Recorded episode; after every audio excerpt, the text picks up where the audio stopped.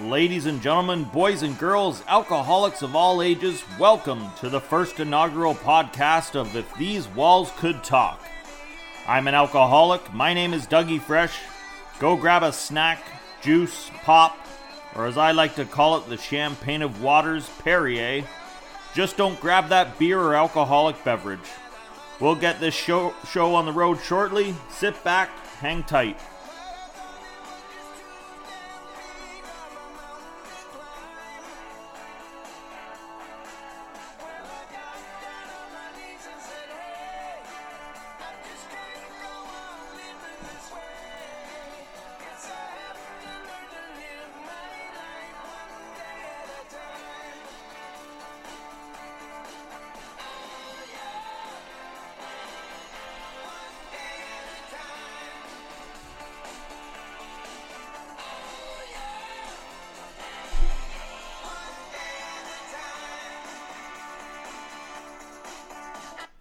Yes, thank you, Joe Walsh, the iconic band, the Eagles. It's one day at a time for me, that's for sure.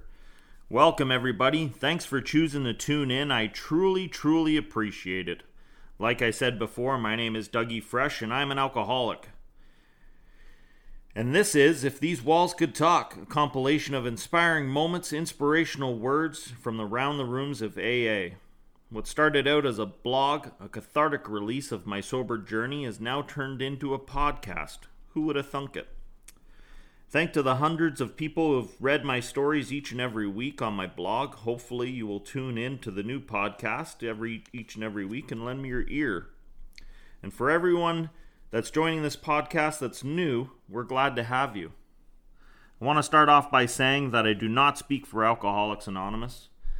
As much as they have helped me get sober, I am not a representation of this of them and this podcast is not a representation of Alcoholics Anonymous. I also wanted to say that if you're sober curious and you're wondering what sobriety is all about, it's about unity, recovery and service and loving you back to health.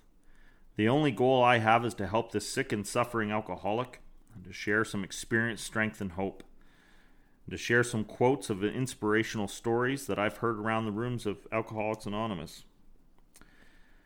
My sobriety date is March 14th, 2016, which means I've been sober for 1,747 days, 41,928 hours, 2,515,680 minutes, 150 million 940,800 seconds and counting. Woo! Have you ever watched that children's show, Where in the World is Carmen Sandiego? The theme song's running through my head right now, as some of you might be asking. Where in the world is Dougie Fresh?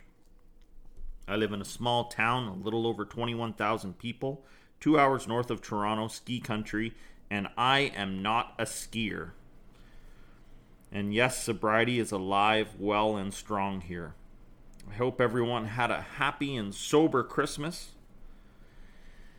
If you were to tell me almost five years ago that I'd be in Alcoholics Anonymous and five years later that I would have my own podcast talking about recovery, I would have asked the bartender to pour me whatever you were drinking. But it kind of works out in a sense, if you think about it.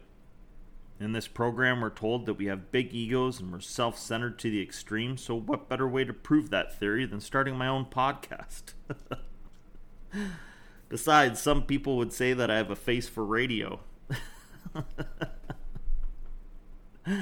As I said before, there are over a thousand sober podcasts to listen to. And if you're choosing to tune into mine, thank you from the bottom of my heart. I really, really appreciate it. My life is fantastic today, but it always wasn't this way. It wasn't always warm and kind. I didn't always have food in the fridge, and bills were always fell behind. The more and more my alcoholism took over, the more and more my life fell apart. March 13th, 2016, I tried to commit suicide. It was the first time in my life I realized I didn't want life. I didn't want to be a part of this world anymore. After being told over and over again by people in my life that I may have a problem, I came to believe on that dark, cold night that yes, I had a problem and I needed help. I dropped to my knees and I asked for help. The next day, I found myself in my first ever AA meeting at the ripe young age of 36 years old, lost, confused, and scared and annoyed, not knowing what to expect. The people in the rooms threw a blanket of love over me and showed me the way. I'd be remiss if I didn't acknowledge there was others outside of the rooms of AA who stuck by me and showed me love, compassion as I trudged this road. They know who they are. In a little over four and a half years, I've been transformed from a selfish, self centered prick, asshole as some may call me, and crappy husband to a loving, caring, selfless, productive member of society. And it's all because of what others have shown me. I carry a book with me in most meetings I go to, so I can jot down things that come out of people's mouths that have helped me in my everyday struggle with this disease. I've realized that in this program there are many giants, men and women, who have come before me, acknowledge knowledge being passed down from generation to generation, and I'm taking it upon myself to share those words of the ghosts of the living that have echoed the walls that hold us.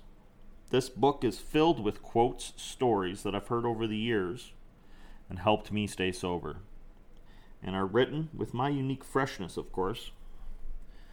Tonight, I want to help the listener, you, get to know me by sharing my story. As I said, my sobriety date is March 14th, 2016, the day I started my journey in Alcoholics Anonymous. I went to my very first AA meeting and I was scared, tired, sick and tired and I just wanted to curl up and die. When I walked into the rooms, I heard laughter, people joking. Why were they laughing and joking? I said to myself. Can't they see my life is falling apart? Don't they know who I am and what I've been through? The truth is, they knew exactly who I was, because they've been through that exact same thing.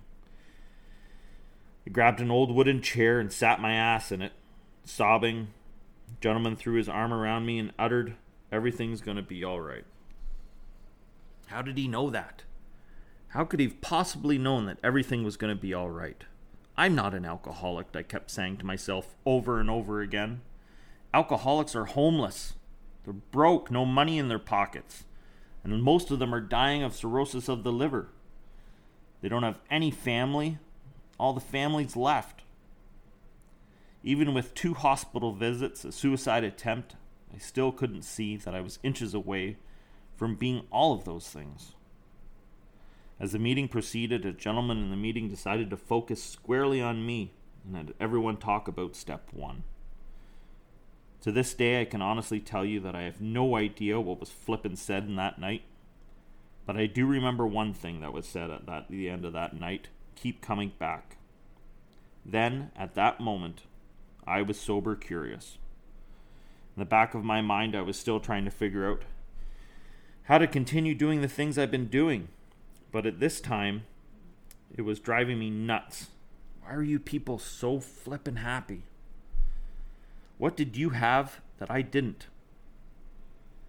As the seconds and hours ticked on, so did the days. here I am, almost five years sober, fully understanding why those people were laughing, joking my very first night. They were trying to show me that there was life after booze. And I also reminded them that alcoholic dish- addiction was still killing our brothers and sisters. Throughout sobriety, I've been able to travel and experience things that I've never experienced if I continued down the path I was traveling. My life isn't perfect. Heck, it's far from perfect today. It's a daily struggle, but we grind it out. We put the work in and we prevail so we can have another day at this thing. If you can relate to this, or if you're just sitting there thinking, this sounds nice, I want that too. All you have to do is keep coming back, grab a sponsor, grab a home group, and get involved any way you can. That's what I did.